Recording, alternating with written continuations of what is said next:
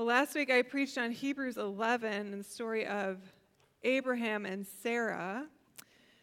This week I am preaching again on Abraham and Sarah, some of my favorite stories, this time from the book of Genesis. And uh, this is my last Sunday with you all. Uh, in just a couple of weeks, we'll say goodbye to our uh, family, our congregation in Drayton, and then head out to Michigan for a couple weeks where we'll see family who we haven't seen in like a year and a half. Uh, and then head down to Gallup, New Mexico, where my husband and I will co pastor a church there. We figure it's probably about the worst time of the year to move to the desert, but what can you do? um, but it's been a real joy and a gift for me to be here with you again in the past year. And so, um, as kind of a parting gift, I guess, I wanted to preach on my favorite text to preach on that I have so far preached on. I may have a new favorite in a couple years, but this is currently my, my most favorite text to preach on uh, about the promises of God, about joy, and about laughter. Um, and so I hope it's a gift to you not only as I kind of leave, but now as we head into summer. Summer that hopefully will be filled with uh, joy and laughter, right, as you get together with people maybe you haven't seen in a while. Uh, so this morning I'm reading from the book of Genesis, chapter 18, verses 1 to 15. It says, The Lord appeared to Abraham near the great trees of Mamre while he was sitting at the entrance to his tent in the heat of the day. Abraham looked up and saw three men standing nearby. And when he saw them, he hurried from the entrance of his tent to meet them and bowed low to the ground. He said, If I have found favor in your eyes, my Lord, do not pass your servant by. Let a little water be brought, and then you may all wash your feet and rest under this tree. Let me get you something to eat so that you can be refreshed and then go on your way now that you've come to your servant. Very well, they answered, Do as you say. So Abraham hurried into the tent to Sarah. Quick, he said, get three seahs of the finest flour and knead it and bake some bread. Then he ran to the herd and selected a choice, tender calf, gave it to a servant who hurried to prepare it. And then he brought some curds and milk and the calf that had been prepared and set these before them. While they ate, he stood near them under a tree. Where's your wife Sarah? They asked him. There in the tent, he said. Then one of them said, I will surely return to you about this time next year, and Sarah, your wife, will have a son. Now Sarah was listening at the entrance to the tent, which was behind him. Abraham and Sarah were already very old, and Sarah was past the age of childbearing. So Sarah laughed to herself as she thought, After I am worn out and my Lord is old, will I now have this pleasure? Then the Lord said to Abraham, Why did Sarah laugh and say, Will I really have a child now that I'm old? Is anything too hard for the Lord? I will return to you at the appointed time next year, and Sarah will have a son. Sarah was afraid, so she lied and said, I did not laugh. But he said, Yes, you did laugh. This is the word of the Lord. Thanks be to God.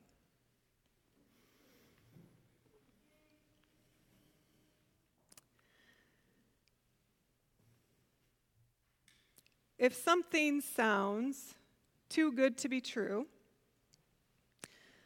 well, it probably is. Sometimes it's pretty obvious. So obvious, in fact, that my email warns me not to respond. It's like the email I got from a Mr. Peter Howard. Hello, my good friend, he starts off. Good day, and how are you today? I hope this email finds you well. I'm using this opportunity, he said, to inform you that this multi million dollar business has been conducted with the assistance of another partner who financed this transaction to a logical conclusion, he wrote. I don't know a lot about finances, but I'm pretty sure that's nonsense.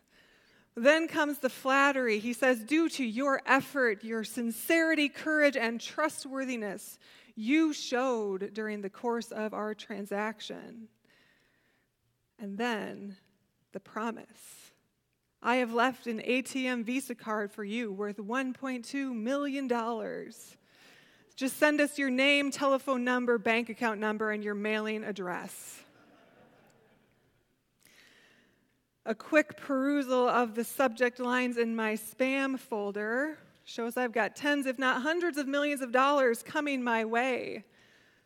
The promise is so absurd, so impossible, that it's actually a little bit funny, right? Because if something sounds too good to be true, well, it probably is. In our Bible reading this morning, God gives Sarah and Abraham a message that sounds too good to be true. Maybe even a little bit like a scam. It's the middle of a hot day. Abraham is lounging at the tent in the shade of an oak tree, trying to stay cool.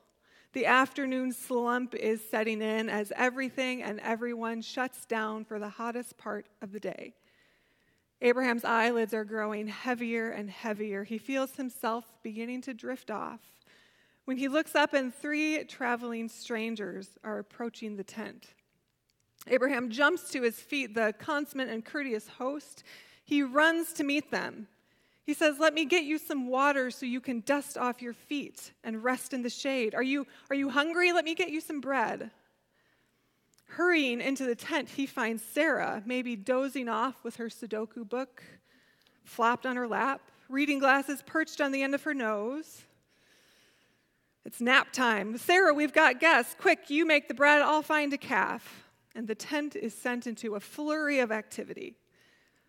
And just like that, the traveling strangers are eating this meal of veal with a side of hot from the fire bread, cheese, and a tall glass of warm milk right from the source. Abraham stands off to the side, attentive to their needs. Where's your wife, Sarah? One of them asks. Sarah's ears perk up at the sound of her name, and she moves to the entrance of the tent to listen in, just out of sight. I mean, it's a little odd that these complete strangers would know her name, right? But maybe they just overheard it, you know, while everything was getting ready. Oh, she's in the tent, Abram says. Then one of the travelers says, I will surely return to you in due season, and your wife, Sarah, will have a son. Who are these people? It's weird enough that they would know her name, but how did they know about the promise? Earlier in Genesis, God had promised them that they would have many descendants, that God would make them into a great nation so that all the families on earth would be blessed. From the time God, called Abram when he was 75 years old, descendants or children have been part of the promise. But as Genesis 16, verse 1 puts it so bluntly, now, Sarai, Abram's wife, bore him no children. In view of this, God's promises seem unbelievable. If they had no children, there would be no descendants. So, as you may know, Abram and Sarah tried to help God out a little bit. Right? Abram had a child with Hagar when he was about 86 years old. It's a pretty common practice in the day, but it didn't really go well for Abraham and Sarah. It only amplified Sarah's pain, her jealousy, her own feelings of inadequacy. And it's been 13 years since then. Abraham is almost 100 years old. Sarai is probably about 90. When God first promised them many descendants, that was unbelievable. But now some 24 years had passed since then, and God's promises have been delayed to the point of complete impossibility. If something sounds too good to be true, well, it probably is. This mysterious traveling messenger's promise to Sarah sounded about as likely as me getting a Visa debit card loaded up with $1.2 million. And so Sarah laughs to herself, just like Abraham had laughed the last time God reminded him of the promise. Not only was Sarah unable to have children in her prime childbearing years, now she is postmenopausal there is a 0% chance that this is happening. And Abraham is not exactly a picture of virility anymore. As Walter Brueggemann points out, Abraham and Sarah have by this time become accustomed to their barrenness. They are resigned to their closed future. The gospel does not meet them in receptive hopefulness, but in resistant hopelessness. At this point, God's promises seem so absurd, so impossible. It's actually a little bit funny.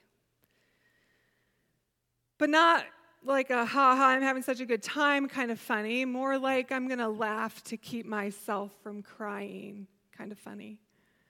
Maybe Sarah had been optimistic, you know, 24 years ago, but now she knows better. She knows that if something sounds too good to be true, well, it probably is. She knows better than to get her hopes up. Sarah's is a laughter loaded with pain and despair and cynicism.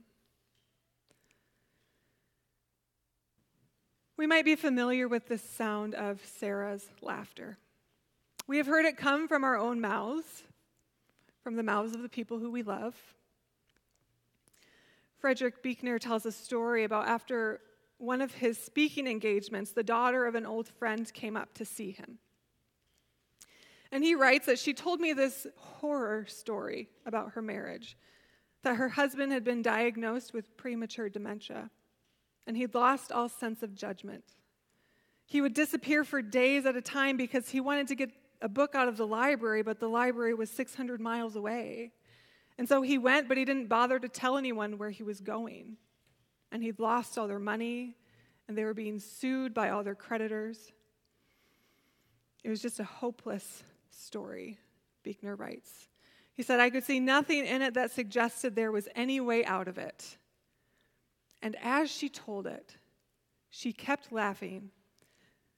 This awful, chill, unearthly, inhuman laugh as if the only way of surviving her pain was to make a joke out of it.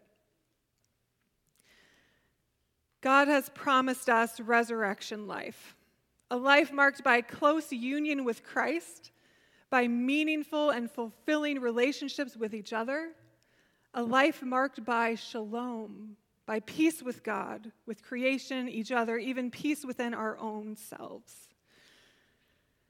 But someday God's promises for resurrection life sound so absurd, so impossible.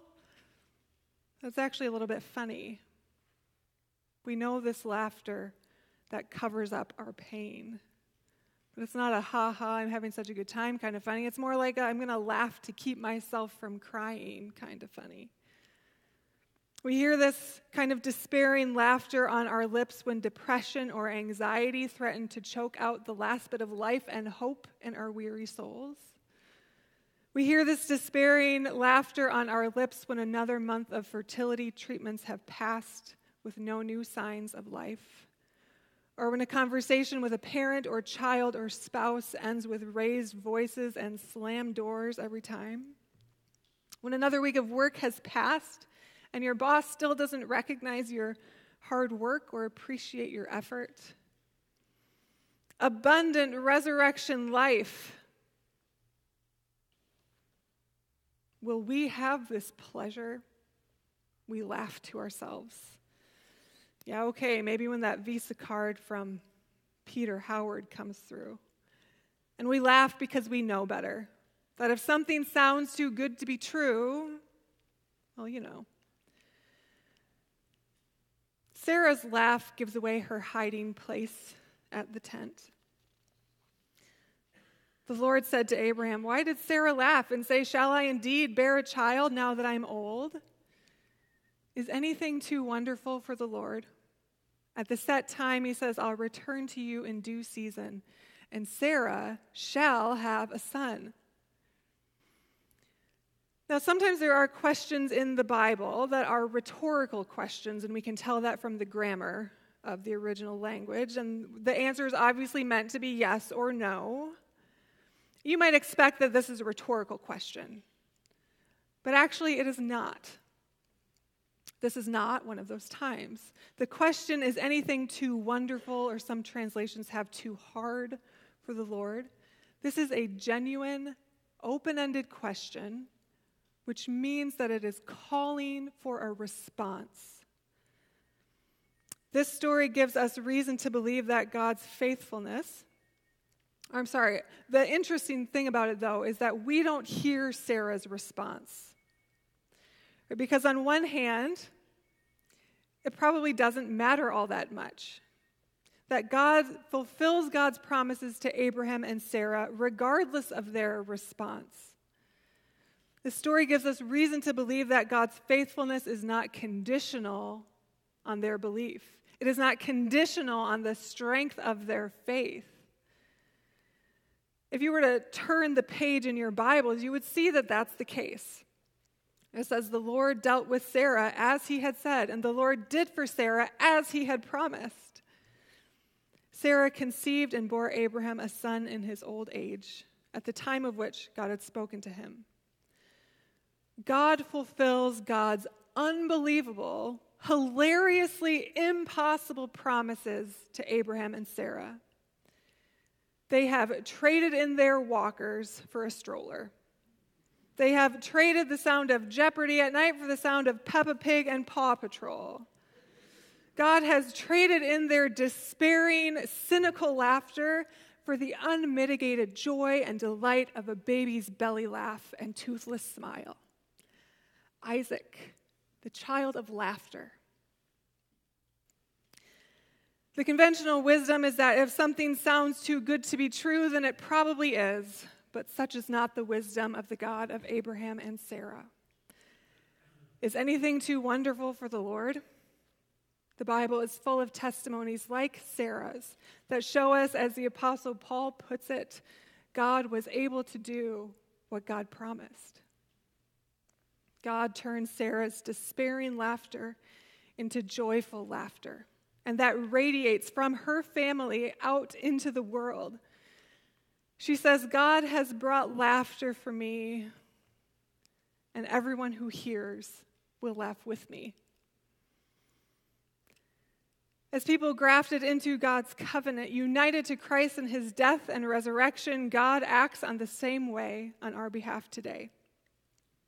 As God fulfills God's promises to us, God turns our despairing laughter, our cynical laughter, into joy filled, hope filled laughter. Back in the mid 90s, there was a Pentecostal charismatic movement or event, really, that came to be known as the Toronto Blessing. Maybe you remember it. It took place out in a church by the Toronto airport. And people who attended this service at this church, they would claim to have these kind of extraordinary manifestations of the Spirit, like being slain in the Spirit, right? They'd just be knocked to the ground by some force. Or they'd claim to be physically healed from pain or illness. There were even these strange reports of people barking like dogs and roaring like lions. But the phenomena I am most interested in this morning is what they came to call holy laughter. One person reports that in worship, as they began to focus on the unbelievable grace of God, on the good news of the gospel, this person became completely overcome with joy, so much so that they couldn't help but laugh. Like there seemed to be no other possible response in the moment. And soon the people nearby them began to laugh uncontrollably as well. And this laughter would move through the congregation like a wave, like they were doing the wave at a baseball game or something, but it was laughter. Now, it probably won't surprise you to hear that the Toronto blessing garnered a good amount of theological critique and disagreement, not least of all from folks in denominations like our own. And I get that.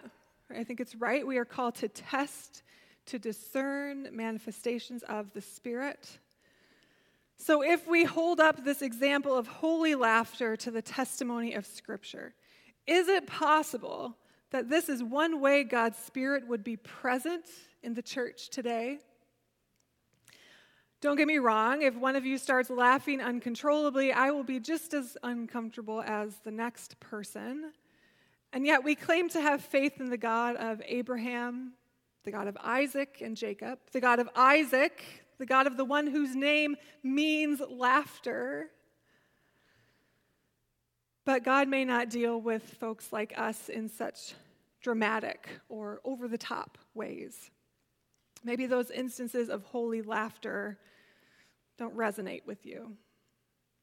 Maybe when God turns our despairing laughter into joy filled, hope filled laughter, it's more like this story that the neuroscientist Sophie Scott tells about her father. Sophie's father was very ill, and everyone kind of knew he was about to die. The doctors didn't know what to do for him anymore, and everyone was just kind of sitting around his bed, waiting for something to happen. And her father suddenly said, We sure have laughed a lot, haven't we? She said, Yeah, we have. But at the time, she thought, What a strange thing to say in that moment. Years later, as a neuroscientist, Sophie Scott studies laughter, and she realizes now how profound a reflection that was. She says, If you can look back on a life with lots of laughter with the people around you, with the people you care about, those are not wasted times. Those are the good times. Those are the times that really matter. And let yourself value that rather than thinking that's a silly or a trivial waste of everyone's time. Like you should spend your time being very serious about things. She says it's worth taking the laughter seriously. God's response to our despairing, laughter may not always be a kind of euphoric, charismatic, holy laughter that eclipses all of our problems. Maybe for people like us, the God of the one whose name means laughter shows up in smaller ways too. In the laughter that we share over funny memories of a lost or estranged loved one. In the jokes that catch our cynicism, our stoicism off guard, even if it's just for a minute. When I think back about the past year of ministry here at Community, I'm going to remember the laughter. Of course, I'll remember the despairing chuckles over the phone when I asked how you've been handling the pandemic, or the despairing chuckles we shared as staff when another lockdown was announced. Like this thing is just never going to end. But I'm also going to remember the laughter of the people in the first service we had together when people were allowed back into church.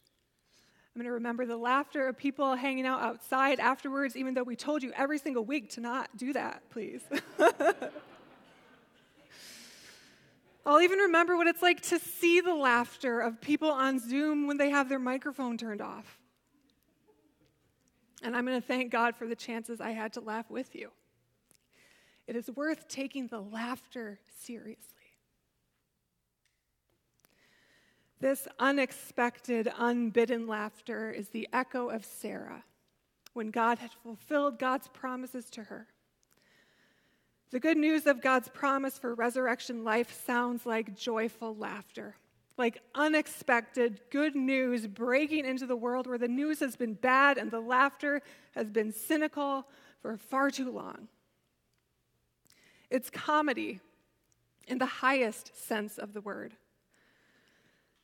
something so unbelievably good that it is hard to believe, something so out of the ordinary that we laugh until tears stream down our face. But as Frederick Buechner writes, these are glad tears at last, not sad tears. Tears at the unexpectedness of things rather than their tragic expectedness. Is anything too wonderful for the Lord? Our unexpected, joyful laughter is God assuring us that no, actually, nothing is too wonderful for the Lord. And that is the news that is too good to not be true. Thanks be to God. Let's pray.